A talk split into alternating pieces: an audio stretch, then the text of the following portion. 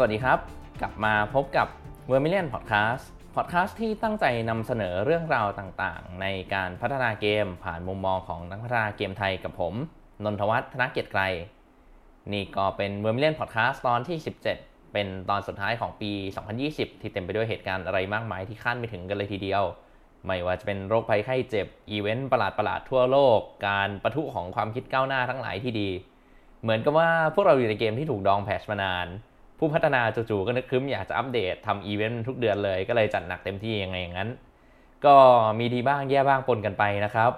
ยังไงก็อยากให้ผู้ฟังทุกท่านรักษาเนื้อรักษาตัวกันด้วยครับ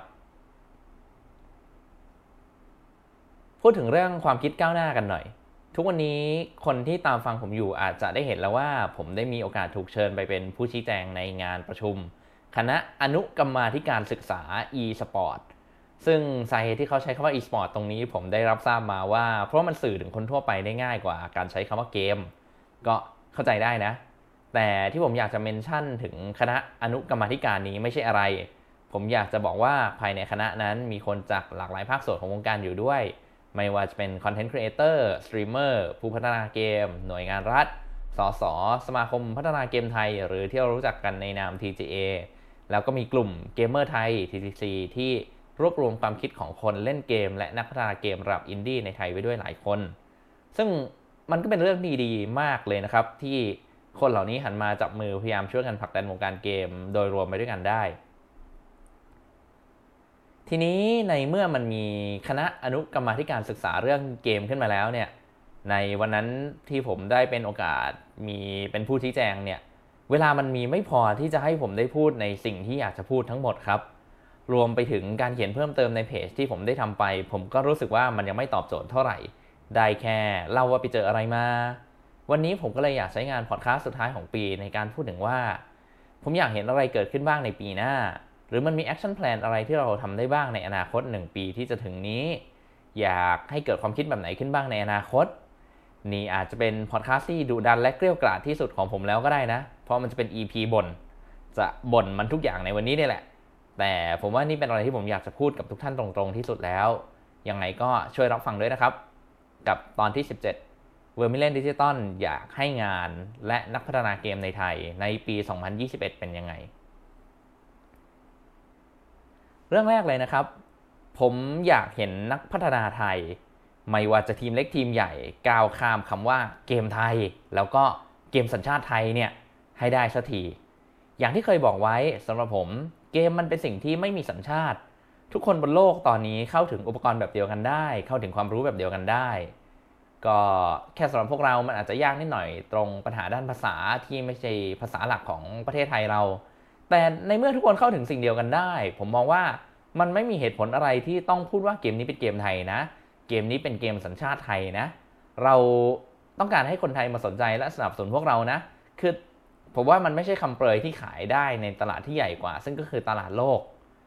เวลาเราจะซื้อเกมเนี่ย เราไม่มามองหรอกว่าเฮ้ยเกมเนี้ยจะค่ายในโปแลนด์นะเว้ยเกมนี้จะค่ายญี่ปุ่นนะเว้ยผมว่ามันไม่ใช่อะเรามองกันว่าเกมนี้มันดีไหม มันน่าสนุกไหม มันตอบโจทย์ความอยากเล่นตัวไหนของเราไหมทั้งนั้น ฉะนั้นแล้วผมจึงอยากให้เราก้าวข้ามคำพูดคำเปรยว่าสัญชาติไทยเนี่ยได้สักที ทุกวันนี้พูดตรงๆ เวลาสื่อต่างๆพูดว่าเฮ้ยนี่เกมไทยนะเว้ยเกมไทยทำได้เท่านี้เลยนะเว้ยผมรู้สึกมันไม่ใช่เลยครับ มันควรไปในตำแหน่งเดียวกับคนอื่น สู้กันในตลาดโลกได้แล้ว ผมอยากเห็นวงการของเราก้าวข้ามตรงนี้แล้วพวกเกมที่เราทำเนี่ยมันเป็นเกมที่ผู้เล่นบอกว่าดี เกมนี้ดี เกมนี้เจ๋งที่พวกเราเชื่อว่าดี แล้วก็ไปทำตัวเหมือนว่าคนอื่นเขาทำในตลาดสากลได้แล้ว ยิ่งค่าครองชีพเราต่างกันแบบเนี้ย คนบนโลกเขาพร้อมที่จะจ่ายเงิน 4 5 0 0 บาทให้คุณได้สบายทำไมคุณยังไม่ไปสนใจตลาดโลกกันบ้างล่ะกาวข้ามคำว่าเกมไทยกันเถอะครับ อย่ากลัวว่ามันจะยากอะไรยังไง หรือกลัวว่าเราไม่ได้รับโอกาสแบบคนอื่น คือผมว่าเราเนี่ยได้รับโอกาสเท่ากับคนอื่น ให้สามารถไปแข่งขันกันบนเวทีโลกได้แล้ว ตรงนั้นตลาดใหญ่กว่าเยอะมากครับ อย่าคิดว่าต้องเริ่มที่ไทยแล้วแบบถ้าไหวเราค่อยไปขายต่างชาติ สร้างผลงานกันด้วยไมเซ็ตว่าเกมมันทำกำไรด้วยตัวเอง เกมมันต้องขายได้ จริงๆแล้วอันนี้เป็นอีกความหวังผมเลยนะว่าในปี 2011 เนี่ยไอ้2021 เนี่ยทีมพัฒนาเกมในไทยหลายๆทีมจะเลิกคิดว่าบริษัทเกมไม่ได้ทำกำไรจากตัวเกมหรอก เขาทำกำไรจากการสร้างเกมสร้างผลงานแล้วไปเอาเงินจากนักลงทุนมา เป็นเรื่องที่ผมโกรธมากๆเลยนะ ตอนที่ยินครั้งแรกจากผู้ใหญ่บางคนในวงการเนี่ย เกมเนี่ยผมเชื่อว่าถ้าทำออกมาดีมันขายเองได้ทำกำไรเองได้ ถ้าหมดคิดว่าทำเพื่อเอาหน้าเพื่อเอาชื่อเสียง เพื่อที่ได้สามารถไปเอาเงินใช้คำพูดตรงๆเลย ไปหลอกฟันเงินจากนักลงทุนเนี่ยแล้วเอาเงินตรงนั้นมาจ่ายเงินเดือนตัวเองสูงๆให้แบบสามารถล้มบนฟูกได้เนี่ยให้สบายได้ แม้ว่าเกมที่ทำมามันจะขายไม่ออกมันจะแย่ขนาดไหนเนี่ยหรือเป็นเกมที่ไม่มีใครสนใจไม่แคร์ไม่ซื้อเนี่ยแล้วเมื่อไหร่คุณจะเป็นบริษัทเกมที่มีความภูมิใจมีความมั่นใจในผลงานของตัวเองวะคือ หลุดออกมาจากวังวนจากกรอบการทำงานที่ตัวเองไม่ได้อยากทำเนี่ย มันไม่ยากนะ ขอแค่คุณทำให้เกมคุณมาขายได้ทำเกมที่ดีเนี่ย เออ คือผมก็เข้าใจนะว่าบางบริษัทบางคนที่รับจ้างทำอะไรแบบนั้นเนี่ยมันก็มีอยู่ แล้วมันก็ได้เงินจริง ๆ ด้วย แต่เมื่อไหร่อะคุณถึงจะได้ทำเกมในแบบที่ตัวเองชอบ ได้ทำเกมที่ตัวเองอยากทำจริง ๆ ออกมาสักที ให้ตัวเองเป็นอิสระพ้นจากการฟังคำสั่งคนอื่น แล้วมานั่งเบื่อนั่งเหงาทำงานไปวันๆแบบนั้นเนี่ย คุณมั่นใจหน่อยสิว่าโปรดักต์ตัวเองไม่จะขายได้อะตอนที่ทำอะแบบทีมบริษัทผมทีม Vermillion เนี่ยถ้าเรากล้าพูดด้วยความมั่นใจเลยนะว่าไอ้ตอนที่โคตรลำบากที่เราเล่าไปในพอดแคสต์ episode ก่อนๆหน้านี้ทุกเวลาเรามั่นใจตลอดว่าถ้าเราทำเกมเราเสร็จทำงานเราจนเสร็จเนี่ยยังไงมันก็ขายได้ แล้วมันก็ขายได้จริงมันขายได้ทุก product มาตลอดเลย แค่บางอันมันทำกำไรได้ไม่เท่าที่ควรมันเลย ไม่ได้เงินเท่าที่เราอยากให้มันได้จนเราสามารถเป็นอิสระได้ แต่ณปัจจุบันเราก็ทำมาได้แล้ว คือทำไมทำไม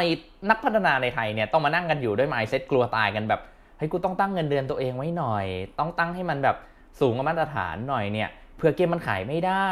อย่างน้อยกูก็มีเงินเดือนเอาตัวรอดในอนาคตวะผมว่ามันเป็นการพยายามล้มบนฟูกอะคือพวกคุณเพิ่มฟิกคอร์ให้บริษัทของตัวเอง คุณเพิ่งเริ่มกันมาแต่คุณเรียกเงินเดือนเท่าประเทศที่มีแบบ อุตสาหกรรมที่มันเติบโตเต็มที่แล้วอะสุดท้ายคุณจ่ายเงินเดือนตัวเองไม่ไหวเกมมันก็ไม่เสร็จแล้วแล้วแล้วคุณจะปล่อยมันเจ๊งเหรอคุณทำงานไปวันๆ passion แม่งไม่เหลือแล้ว game development คือแบบ มันเป็นธุรกิจที่โคตรจะ long term แล้วต้องการการประสานงานในทีมที่ดีเนี่ย คุณขันไปไม่ได้แล้วคุณจะไปกลัวอะไร ตั้งเป้าไว้สูงก็ขยันหน่อยทำเกมให้มันเสร็จ อย่ากลัวที่ทำเกมที่ใหญ่กว่าตัวทีมนิดนึง ลองถามตัวเองดูก่อนว่า คุณ develop ตัวเองไปให้เท่าระดับสากล พัฒนาตัวเองไปถึงจุดนั้นหรือยัง ทุกวันนี้ผมยังเห็นคนที่รอคอยติวตอเรียลแปลไทยรอคนมาป้อนอาหารให้อยู่เลย แล้วแบบไม่ขวนขวายเองแล้วมันจะทันเขาไหมอะเดฟไทยครับ ขอร้องละตอนนี้โลกมันติดจรวดล้วคุณไม่รู้เรื่องคุณก็พยายามทำให้ตัวเองรู้เรื่องให้ตามไปกับสากลได้แล้วพูดเราขอเล่าให้ฟังหน่อย หลังจากที่ผมไปชี้แจงมาที่รัฐสภา มีเพื่อนทักมาบอกว่า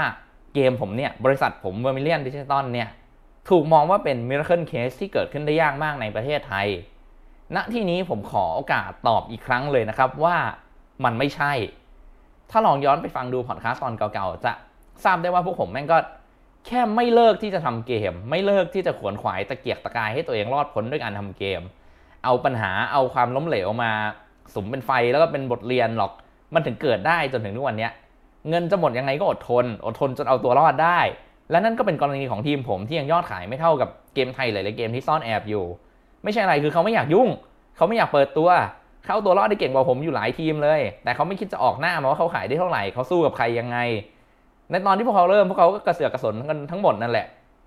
แต่พอเขาเอาตัวเขาไปอยู่ในจุดที่สากลเขาอยู่ได้เขาก็เลยไม่คิดจะเหลียวกลับมามองเลยไง มันเกิดขึ้นมันเกิดขึ้นเยอะมากแล้วในไทยกับทีมพัฒนาเกมขนาดเล็ก ทีมพัฒนาเกมแบบอินดี้พูดกันแบบไม่อ้อมค้อมเลยนะ บริษัทของพวกเขาพวกนั้นที่ผมไปคุยมาเนี่ยยังกำไรดีกว่าบริษัทที่ลงทุนเงินไปหลายสิบล้านบาทบางบริษัทเลย เพราะอะไร เพราะเขาสามารถรันบริษัทด้วยประสิทธิภาพด้วย efficiency ที่ทีมเขาดึงออกมาได้เต็มที่ เขารู้ว่าเขาต้องทำยังไงเพื่อลดต้นทุน เขารู้ว่าเขาจะสร้างเม็ดเงินยังไง เขารู้ว่าเขาจะเข้าถึงตลาดสากลยังไง แล้วทำไมเราไม่เอาตัวเราไปอยู่แบบนั้นบ้างอะแล้วทำไมเราต้องมองว่าทีมอย่างผมที่มันก็ยังไปไม่ได้ไกลเท่าไหร่เลยเนี่ย เป็นเรื่องที่เป็นไปได้ยาก มันไม่ได้ยากหรอก เลิกเถอะไอความคิดแบบว่า พวกนี้มันเป็นทีมแบบมิราเคิลเออมันอาจจะเกิดขึ้นได้ยากก็จริง แต่มันก็เกิดขึ้นแล้ว แล้วมันไม่ใช่มีแค่ทีมผมด้วย มันมีตัวอย่างให้เห็นเยอะแล้ว มันเป็นมิราเคิลที่สร้างขึ้นมาได้ครับ มันไม่ใช่แค่ในไทยนะในต่างประเทศ ค่าของชีพเขาสูงกว่าเราตั้งเยอะ มีค่าใช้จ่ายในงานพัฒนาเกมเกมหนึ่งขึ้นมาสูงกว่าเรามากๆเนี่ยที่มันต้องการยอดขายให้เยอะกว่าของเรามาก ๆ เนี่ย ถึงจะเอาตัวรอดได้ มันยังเกิดขึ้นมาเต็มไปหมดเลยทีมอินดี้ที่เอาตัวรอดได้ด้วยการขายเกมเนี่ยมีทั่วโลก แล้วทำไมเรายังไม่ทำทุกอย่างเพื่อที่จะเรียนรู้ว่าไอ้มิราเคิลไอ้ปรากฏการณ์เนี่ยที่ว่าเนี่ยมันสร้างขึ้นมาได้ยังไงทำไมเรายังมองว่ามันเป็นเรื่องที่เอื้อมไม่ถึงกันอยู่ล่ะ 2021 เนี่ยผมหวังเลยนะว่า ผมจะได้เห็นความพยายามอย่างเต็มที่ที่จะเอาตัวเองออกไปลุย เอาเกมออกไปขายให้รอดได้ด้วยเกมเองเนี่ยแหละ ได้เห็นวงการพัฒนาเกมในไทยเติบโตขึ้นมาด้วยมือพวกเราที่ทำเกมเองเนี่ยครับ ไม่ต้องไปรอหวังพึ่งใครมาเป็นพระเจ้ายื่นมือมาช่วยหรอก พูดถึงเรื่องความหวังแล้วก็รอการช่วยเหลือเนี่ยการรอการสนับสนุนเนี่ยในการไปประชุมคณะอนุกรรมธิการศึกษาเรื่องอีสปอร์ตที่ผ่านมาเนี่ยครับผมได้เห็นถึงความตั้งใจจริงที่จะเข้ามาช่วยเหลือพวกเราเหล่านักพัฒนาเกมจากทางฝั่งที่ต้องการให้พวกเราไปก้าวไปข้างหน้า ไปให้สุดกับอุตสาหกรรมในงานที่เราชอบ แต่ให้พูดตรงๆเลยนะ มันยังเป็นเรื่องที่ต้องศึกษากันมาอีกนานพอสมควรครับ ไม่ได้เกิดขึ้นได้เร็วๆนี้แน่นอน สิ่งที่เราหวังอยู่ตรงนี้ที่จะเห็นสิ่งที่ทีมผมหวังเลยนะ ที่จะเห็นในปี 2021 เนี่ย ไม่ใช่การมาช่วยเหลือพวกเราแล้วครับ ไม่ใช่ไม่ได้หมายถึงว่าไม่ช่วยอินดี้นะอินดี้อะก็น่าช่วย บริษัทใหญ่ก็น่าช่วย แต่กับ Vermillion เนี่ยไม่ต้องมาช่วยละช่วยอุตสาหกรรมเราไปกันดีกว่า สิ่งที่เราอยากเห็นเลยเนี่ยคือ action plan แบบที่เป็นการนำความรู้ความสามารถจากต่างชาติ แบบที่ประเทศรอบๆข้างเขาทำอันนี้ผมพูดคุยกับหลายๆคน และไปศึกษาเพิ่มเติมมานะครับ ทั้งมาเลทั้งสิงคโปร์เชิญบริษัทใหญ่ๆ ต่างชาติเข้ามาจัดตั้งออฟฟิศออกเงินค่าจ้างให้หมด จัดการออฟฟิศอะไรให้หมดฮาร์ดแวร์ซอฟต์แวร์พร้อมยกเว้นภาษีให้ในระดับหนึ่ง ด้วยเงื่อนไขง่าย ๆ เลย คือคุณต้องจ้างพนักงานเป็นคนไทย เป็นคนในชาติเกิน 51% เรียกได้ว่าเราเอาความรู้จำนวนมาก เราเอาผู้เชี่ยวชาญจำนวนมากเข้ามาในประเทศ ให้คนที่ควรได้รับการฝึกฝนในประเทศเราเข้าไปซึมซับความรู้มา แล้วเอาตรงนั้นแหละมาต่อยอดอุตสาหกรรม ประเทศไทยก็ทำแบบนั้นได้ นี่เป็นสิ่งหนึ่งที่ผมหวังมาก ๆ เลยที่จะเห็นจากทางภาครัฐ อย่างน้อยก็ขอให้ได้เห็นการเริ่มต้นทำอะไรแบบนี้เถอะ เริ่มสร้างมันขึ้นมา เพราะมันเป็นเรื่องที่ต้องใช้เวลา และมันมีตัวอย่างที่สำเร็จเสร็จสิ้นออกมา ให้เห็นแล้วออกดอกออกผลให้เราเห็นแล้ว ผู้ใหญ่คนหนึ่งที่ผมคุยด้วยเขาก็บอกผมอยู่เนี่ย คนไทยแม่งเก่งเรื่องลอกอยู่ละทำไมเรื่องแบบนี้ไม่ยอมลอกบ้างวะเพื่อนบ้านเราเขาพิสูจน์ให้เราเห็นแล้วก็ลอกมันไปเลย สถานการณ์ใกล้เคียงกันจะตาย เมื่อก่อนเรานำเขาแทบตายตอนนี้เป็นไง ตามเขาเป็น 10 ปีหมดแล้วเพราะเขามีคนมีความตั้งใจที่จะผลักดัน ที่จะทำอย่างจริงจัง ซึ่งผมโคตรจะเห็นด้วยเลยไอ้ความคิดเนี้ยผมก็ฝากฝังไปทางคณะอนุกรรมธิการศึกษา e-sport และกลุ่มเกมเมอร์ไทยที่ตอนนี้ช่วยกันผลักดันอะไรหลายอย่างให้อยู่ ให้นำเสนอเรื่องนี้ให้ด้วยนะครับ ผมว่ามันเป็นสิ่งที่ทำได้จริง เป็น action plan ที่มีตัวอย่างอะ่ะ มีข้อพิสูจน์อะ่ะทำเถอะ ต่อมากลับมาที่ฝั่ง developer การปรับทัศนคติปรับ norm ปรับปรับความเข้าใจทั่วไปของคนทุกคน คือผมอยากเห็นคนใหม่ๆ เข้ามาในอุตสาหกรรมเยอะๆ ถ้ายังไม่เคยลองแตะต้องงานทำเกมลองเลย เกมมันไม่ได้สร้างยากหรอกผมกล้าพูดเลย และนี่คือหนึ่งสิ่งที่ คนด่าผมเยอะมากเลย คือเกมมันไม่ได้สร้างยากจริง ๆ ครับ มันแค่ไม่ได้ง่ายที่จะทำให้เกมมันขายได้ แต่มันไม่ได้สร้างยาก คุณเป็นคนกำหนดเองทุกอย่างทุกกฎเกณฑ์ภายในเกม คุณจะสร้างเกมลากๆจิ้มๆเกมอะไรง่ายๆ คุณสร้างได้เลย อย่าให้ไอ้คำพูดว่าเกมมันทำยากต้องไปหัดนู่นเรียนนี่ ไม่ไม่ไม่คุณทำเลย คุณโหลดอันเรียวโหลด Unity มาลองเลย ติดตรงไหนก็แบบเปิด YouTube เปิดเอกสารอ่านไปเลย เดี๋ยวมันก็ทำเป็น แค่ทำให้มัน ไปต่อจากนั้นทำให้มันเป็นอาชีพทำให้ขายได้เนี่ยเอออันนั้นผมไม่เถียงว่ามันมันไม่ง่าย แต่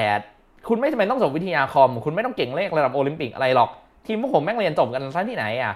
พี่เอฟที่มาอาทิตย์ที่แล้วที่เป็นคนนำทีมผมเนี่ยเขาเรียนแบบกูไปสอบนะ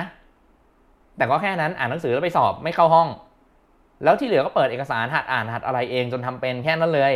ทีมผมบางคนก็เรียนไม่จบ ตัวผมเองเลือกที่จะเรียนน้อยที่สุด เพื่อที่จะให้ทำเกมนอกเวลาเรียน สอบเอาแค่เอาผ่านเพราะที่บ้านอยากได้ปริญญาแค่นั้นเลย และไอ้เรื่องค่าใช้จ่ายเงินทุน เงินทุนในการสร้างเกมเนี่ยอย่างที่ผมบอกไป ผมเป็นคนชอบเล่นเกมชอบมากด้วย ฉะนั้นปีหน้า 2021 เนี่ย ผมอยากเห็นเกมอินดี้หรือเกมอะไรก็ได้เนี่ยออกมาเยอะขึ้น จะเล็กใหญ่ขนาดไหนผมก็อยากเล่น เลยอยากจะย้ำอีกรอบหนึ่งว่า คุณไม่จำเป็นที่ต้องใช้เงินทุน 30 ล้าน 50 ล้านบาทในการสร้างเกมอินดี้ขึ้นมาเกมหนึ่ง ถ้าต้องมีเงินเยอะขนาดนั้นแม่งไม่มีเกมอินดี้เกิดขึ้นมาทั่วโลกหรอก เงินมันไม่ต้องมีเยอะ ถ้ามัวแต่รอให้อะบอกว่าถ้าต้องใช้เงินขนาดนั้น แล้วอยากให้รัฐมาช่วยจ่าย 25 ล้าน 50 ล้านบาทเนี่ยจบเลยนะ เราต้องเข้าใจนะว่าไอการที่แบบจะทำเกมเนี่ยมันไม่ต้องมันไม่จำเป็นเลยที่จะต้องมีเงินเป็นถุงเป็นถังขนาดนั้นถึงจะเริ่มทำได้ ผมเข้าใจว่าไอ้การอย่างนั่งนิ่ง ๆทำเกมให้เสร็จแล้วค่อยขายเนี่ยมันเป็นยังไง ผมก็อยากทำอะไรแบบนั้น แต่มันไม่ใช่หนทางเอาตัวรอดนะครับ รู้บ้างไหมว่าอินดี้แบบผมกับแบบคุณแบบทุกคนเนี่ย เราสามารถขายกระดาษขายไอเดีย ขายเกมในรูปแบบ Early Access ได้ เรามีเงินจำนวนหนึ่งเพื่อทำ prototype ทำ demo ออกมาลงแพลตฟอร์มอะไรเพื่อทำทุนต่อได้ เราสามารถขายเกมที่ยังไม่เสร็จได้ แล้วเราจะรอรวบรวมเงินที่จำนวนเยอะจนแบบทั้งผมทั้งคุณเนี่ยอาจจะไม่สามารถหาได้เองในจำนวนนั้นไปทำไมทำไปเลยขายไปเลย เงินมันไม่ต้องเยอะขนาดนั้น คุณก็สร้างเกมได้ ผมก็สร้างเกมได้ คุณทำเกมออกมาขาย ถ้าเกมคุณมันดี มันก็ขายได้ตั้งแต่ที่เกมยังไม่เสร็จอะแล้วถ้าเกมมันขายไม่ได้ตอนนั้น คุณก็ได้รู้ตั้งแต่แรกเลย ว่าคุณไม่ต้องลงทุนไปเยอะเพื่อที่จะทำเกมที่แม่งขายไม่ได้ออกมาทำแบบเนี้ยคุณก็ไม่ต้องรอใครมาโปรยเงินลงมาหลายสิบล้านบาท เดือนก่อนๆก็มีคนทำเกมเล็กๆเกมทำอาหารให้แมวกิน เกมมือถือง่ายๆน่ารัก สนุกชิบหายเลย เดือนนั้นมีเกมอของคนไทยมีเกมอะไร มีไอไคจู ที่ผมมองว่ายังไงก็ขายได้แน่ๆเนี่ยถ้าจะขาย เขาก็ปล่อยฟรี ยิ่งมีพฤศจิที่ผ่านมามีเกมคนไทย ชื่อ Kingdom Reborn ออกมา ยอดขายเยอะมากๆ แต่เขาไม่ได้โปรโมทในไทย ผมแทบไม่เห็นเขาไปโฆษณาอะไรเลยแม้แต่ในต่างชาติเหมือนกัน เพราะเขาเป็นเกม Early Access เขายอดขายเยอะมาก เยอะจนจะแซงผมแล้วเนี่ยเท่าที่ทราบมา ผมไม่เห็นเขาออกมาพูดเลยนะ ไม่เห็นเขาออกมาบ่นเลยว่า เขาไม่ได้มีเงินหลายสิบล้านบาทเลยทำเกมไม่ได้ ไม่เห็นมีใครพูดเลยว่า ถ้าเขามีเงิน 600 ล้านบาทเขาถึงจะทำ triple A แบบต่างชาติได้ เลิกมองอะไรแบบนั้นได้แล้วครับนักพัฒนาเกม 2021ทำเกมมันออกมาเถอะครับ ผมอยากเล่นเกมพวกคุณ ผมอยากเห็นวงการมันไปต่อมีเกมจำนวนมากออกมาเนี่ยปีหน้าต้นปีมีเกมจ่อรอออกมาหลายเกมละอย่าง Into the Haze หรืออย่าง Bloody Bunny อะไรพวกเนี้ยผมก็รอเล่นอยู่ แต่นั้นมันแค่ต้นปีท้ายปีผมอยากเห็นอีกเยอะๆครับ แล้วก็อีกอย่างเลย เลิกมองได้แล้วว่า เงินจำนวนสองสามหมื่นล้านบาทในประเทศไทยที่หมุนเวียนกันเนี่ย มันเป็นอะไรที่น่าจับอย่าอย่าไปมองมัน เข้าใจนะว่ายอดเงินเยอะขนาดนั้นเนี่ย แล้วมันอยากได้อะไรมาส่วนหนึ่งเนี่ย ก็เลยทำเกมขายตลาดไทย ศึกษากันเต็มที่ คนไทยชอบเกมอะไร คนไทยชอบเกมแบบไหนทำเกมแบบไหนขายคนไทยได้ ผมเชื่อว่าแทบทุกคนเห็นอยู่ว่าคนไทยส่วนมาก ส่วนมากเลยนะ ชอบเล่นเกมมือถือ เกมออนไลน์ เกมที่ขิงใส่กันได้ แล้วคุณก็ไปทำตามอะไรแบบนั้น แล้วก็เจ๊งทำไมเจ๊งวะ ผมถามจริงๆ คุณศึกษาตลาดมาขนาดนั้น แล้วทำไมคุณยังเลือกทำเกมแบบนั้นอยู่วะ ในเมื่อคุณรู้อยู่แล้วว่าเกมพวกนั้นมันเป็นเกมที่ต้องลงทุนต้องใช้เวลาในการเล่น คุณมองในมุมมองของผู้เล่นน่ะ คุณก็รู้ว่าเขาลงไปเท่าไหร่เขาเสียเวลาเขาเสียเงินเขาต้องการเป็นระดับบนๆของเกมนั้นเขาก็เลยลงทุนกันไปเต็มที่ แล้วทำไม คุณถึงยังพยายามที่จะไปดึงคนแบบนั้นให้มาเล่นเกมใหม่ของคุณ ที่ไม่ได้มีตัวตนในโลกเลย เขาลงทุนเขาลงแรงกันไปเยอะแล้ว เขาไม่ย้ายเกมกันง่ายๆหรอกครับคำว่าเกมไทยเกมคนไทยมันไม่ได้ขายได้ง่ายขนาดนั้นแล้วทำไมเดฟไทยที่ผ่านมาหลายปีก่อนๆเนี่ย ถึงทำออกมา แล้วตายปิดบริษัทกันไปเยอะแยะเนี่ย ศึกษากันมาตั้งขนาดนี้ศึกษาตลาดกันมาหมดแล้วแล้วยังทำอะไรที่มันย้อนแย้งกับข้อมูลของตัวเองขนาดนั้นแหละผมไม่อยากเห็นไอ้เรื่องแบบนี้เกิดขึ้นอีกในปี 2021 ยิ่งไอ้คำพูดที่ว่าเงินหมดทำแล้วขาดทุน ไม่ได้กำไรเท่าที่ประเมินไว้ เพราะไม่มีคนมาเล่นทำมาแล้วแบบเกมฟรีเลยนะเนี่ยทำไมไม่มีคนมาสนใจวะ หรือเพราะแบบไม่ได้มีเงิน 3,000 ล้านแบบต่างชาติ งบโฆษณาเป็นอนันต์แบบต่างชาติเหรอ ก็อาจจะใช่แต่ถ้ารู้แบบนั้นแล้วยังไงทำไมแบบทำไมพวกคุณยังฝืนทำกันจนเจ๊งอยู่อะคิดการใหญ่คิดสเกลใหญ่มันไม่ผิดเลย แต่ทำไปลงทุนไปด้วยจำนวนเงินแบบนั้น แต่ยังดึงศักยภาพของทีมงานตัวเองออกมาได้ไม่เต็มที่เนี่ย มันก็เหมือนเอาเงินไปละลายเล่นน่ะครับ พูดถึงเรื่องศักยภาพ อาทิตย์ก่อนตอนผมไปประชุมก็มีโอกาสได้คุยกับอาจารย์มหาวิทยาลัยท่านหนึ่งคืออาจารย์บอลท่านยังบอกผมอยู่เลยว่านักศึกษาจำนวนหนึ่ง ไม่สนใจเทคนิคในงานพัฒนาเกม เช่น procedural generation ที่มันช่วยให้งานออกมาง่าย ไม่ต้องทำอะไรเองทุกอย่าง เรียกได้ว่าโคตรดี ซึ่งทีม Vermillion เราก็ใช้อยู่นะ แต่คือความสนใจในหัวข้อในเทคนิคอะไรพวกนี้มันยังน้อยไง ขนาดมีคนสอนเนี่ยยังไม่ค่อยจะสนใจกันเลย เรื่อง visual programming นี่ก็อีกเรื่องหนึ่งผมอยากให้ปี 2021 ที่จะถึงนี้ มีนักพัฒนาเกมในไทยสนใจมันมากขึ้น คุยถึงไอ้เรื่องพวกนี้กันมากขึ้น เลิกคุยกันได้แล้วว่าไอ้เกม อย่างเกนชินมันทำตลาดยังไงอะไรพวกเนี้ยเลิกมองว่าเออเงินเราไม่พอเราต้องการเงินเพิ่มเราถึงจะทำได้โฆษณาได้ คุณมองที่การลดต้นทุนของตัวเองก็ได้เว้ยอยากให้ปี 2021 ที่จะถึงนี้ มีนักพัฒนาเกมสนใจกันมากขึ้นนะครับ ในเรื่องเทคนิคในเรื่องเมธอดในการลดคอส พูดตรงๆเลยว่าอยากจนอาทิตย์หน้าเนี่ยจะทำพอดแคสต์ที่เป็นการแนะนำเทคนิคพวกนี้เพิ่มขึ้น เริ่มกันที่ procedural generation เนี่ยแหละ เพราะมันช่วยให้ต้นทุนในการพัฒนาเกมเนี่ยน้อยลงไปได้เยอะมาก และตัวเกมเองก็จะออกมาดีขึ้นด้วย ถ้าอย่างไรรอฟังคลิปนั้นด้วยนะครับ แต่ประเด็นก็คืออยากให้ปีหน้าผู้ที่อยู่สายงานนี้ นักพัฒนาเกมของเรา วงการของเราเปิดใจยอมรับเทคนิคใหม่ ๆ สิ่งใหม่ ๆ ที่เป็น สากลพวกนี้ดูบ้าง ลองดูมันอาจจะช่วยให้เกมของคุณสำเร็จออกมาด้วยต้นทุนที่น้อยลงไปถึงครึ่งหนึ่งเลยก็เป็นได้ พอผมว่าวันนี้ผมบ่นมาเยอะเกินไปละ เดี๋ยวมันจะกลายเป็นแค่พอดแคสต์ขี้บ่นไปเรื่อย พอแค่นี้ดีกว่า จะสรุปเท่านี้แล้วกันนะครับ ผมอยากเห็นทั้งภาคเอกชน นักพัฒนาเกมรายย่อยรายใหญ่ทำเกมออกมาให้ผมได้เล่นกันเยอะๆ ในปี 2021 โดยเลิกมองว่าตัวเองกำลังทำเกมสัญชาติไทย เกมไทยขายคนไทย เราทำเกมด้วยพนักงานคนไทยที่ระดับสากล เอาไปขายในตลาดโลกกันดีกว่า เลิกกลัวที่จะทำแล้วก็เริ่มกันได้ละ เลิกมองว่าเกมมันเป็นสินค้าที่เอาไว้โฆษณาบริษัทหลอกล่อนักลงทุนมาจ่ายเงินเดือนให้ตัวเอง เกมมันต้องดี มันต้องขายได้ด้วยตัวเองทำกำไรให้ผู้พัฒนาได้เองครับ ปี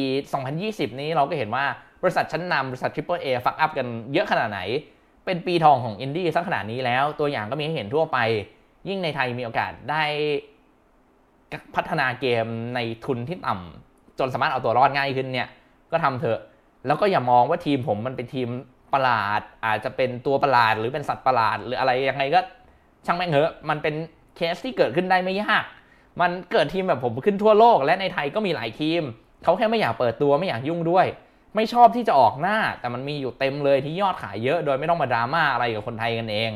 เพราะคนไทยมองออกครับว่าเกมไหนมันดีมันไม่ดี เอาแรงไปพยายามตะเกียกตะกายศึกษาแล้วก็ ทำเพื่อยืนหยัดในเวทีสากลกันดีกว่า ทุกคนไปรอดได้ อาชีพทำเกมอาชีพที่หาเงินได้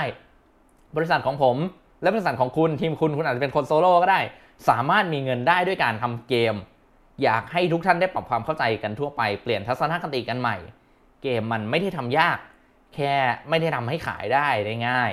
และมันไม่ได้ใช้เงินทุนโคตรเยอะแบบเอื้อมไม่ถึงในการทำถึงแม้มันจะเป็นสินค้าที่ต้องลงทุนแบบโคตรลองเทอมระยะยาวก็ตาม แต่มันก็ทำออกมาขายได้ทั้งๆที่มันยังไม่เสร็จสมบูรณ์ดีในหลาย ๆ แพลตฟอร์ม ถ้าคิดว่ามันต้องใช้เงินเยอะจริง ๆ ก็ลองไปศึกษาเทคนิค ศึกษาวิธีใหม่ ๆ ที่คนทั่วโลกเขาใช้กันดู ถ้าฟังภาษาอังกฤษไม่ออกก็ไม่เป็นไรงูปลาปลาทำเรียนแบบไปเรื่อย ๆ มันก็ทำได้พวกผมก็ทำแบบนั้นกันมาตลอดเลยส่วนทางฝั่งภาครัฐ ผมอยากเห็นอย่างเดียวเลย อย่างอื่นไม่ทำไม่เป็นไรหรอกแค่อยากเห็นการเริ่มต้นแนวทางพัฒนาอุตสาหกรรมผ่านวิธีที่เพื่อนบ้านเราพิสูจน์มาแล้ว เช่น การเปิดบริษัทให้ต่างชาติเข้ามาจัดการทำเกมในประเทศเรา ทีนี้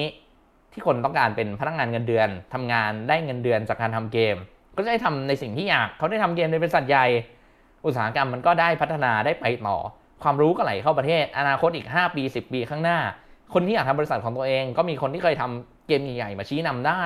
ครูอาจารย์สายเกมที่เคยมีผลงานเกมจริง ๆ ก็ต้องโผล่มาในมหาวิทยาลัย บุคลากรโดยรวมของทั้งวงการมันก็จะดีขึ้นแบบยกระดับไปด้วยกันครับ โอเค จบ ถ้าอย่างไรอยาก มาพูดคุยกับผม อยากร่วมวงสนทนาหรืออยากสอบถามเรื่องราวต่างๆ ในกลุ่มนักพัฒนาเกมไทยกับผมลิงก์ Discord ผมแปะไว้แล้วใน description วันนี้ขอเพิ่มไปอีกลิงก์หนึ่งก็คือห้องของ Urnique Studio ที่เป็นของผู้สร้างเกม Timelie ขึ้นมา เพราะห้องนั้นก็มีการพูดคุยกันในหลายเรื่องอยู่ หรือจะคุยกันผ่านหน้าเฟซของพอดแคสต์อันนี้ก็ได้ครับ ถ้าไม่เป็นการรบกวนเกินไปช่วยกดไลค์กดแชร์และ subscribe ช่อง YouTube มาให้ด้วยนะครับ ถ้ายังไงไว้เจอกันคราวหน้าอีกทีกับผมนนทวัฒน์ธนเกียรติไกร วันนี้ขอลาไปก่อน แล้วเจอกันคราวหน้าครับ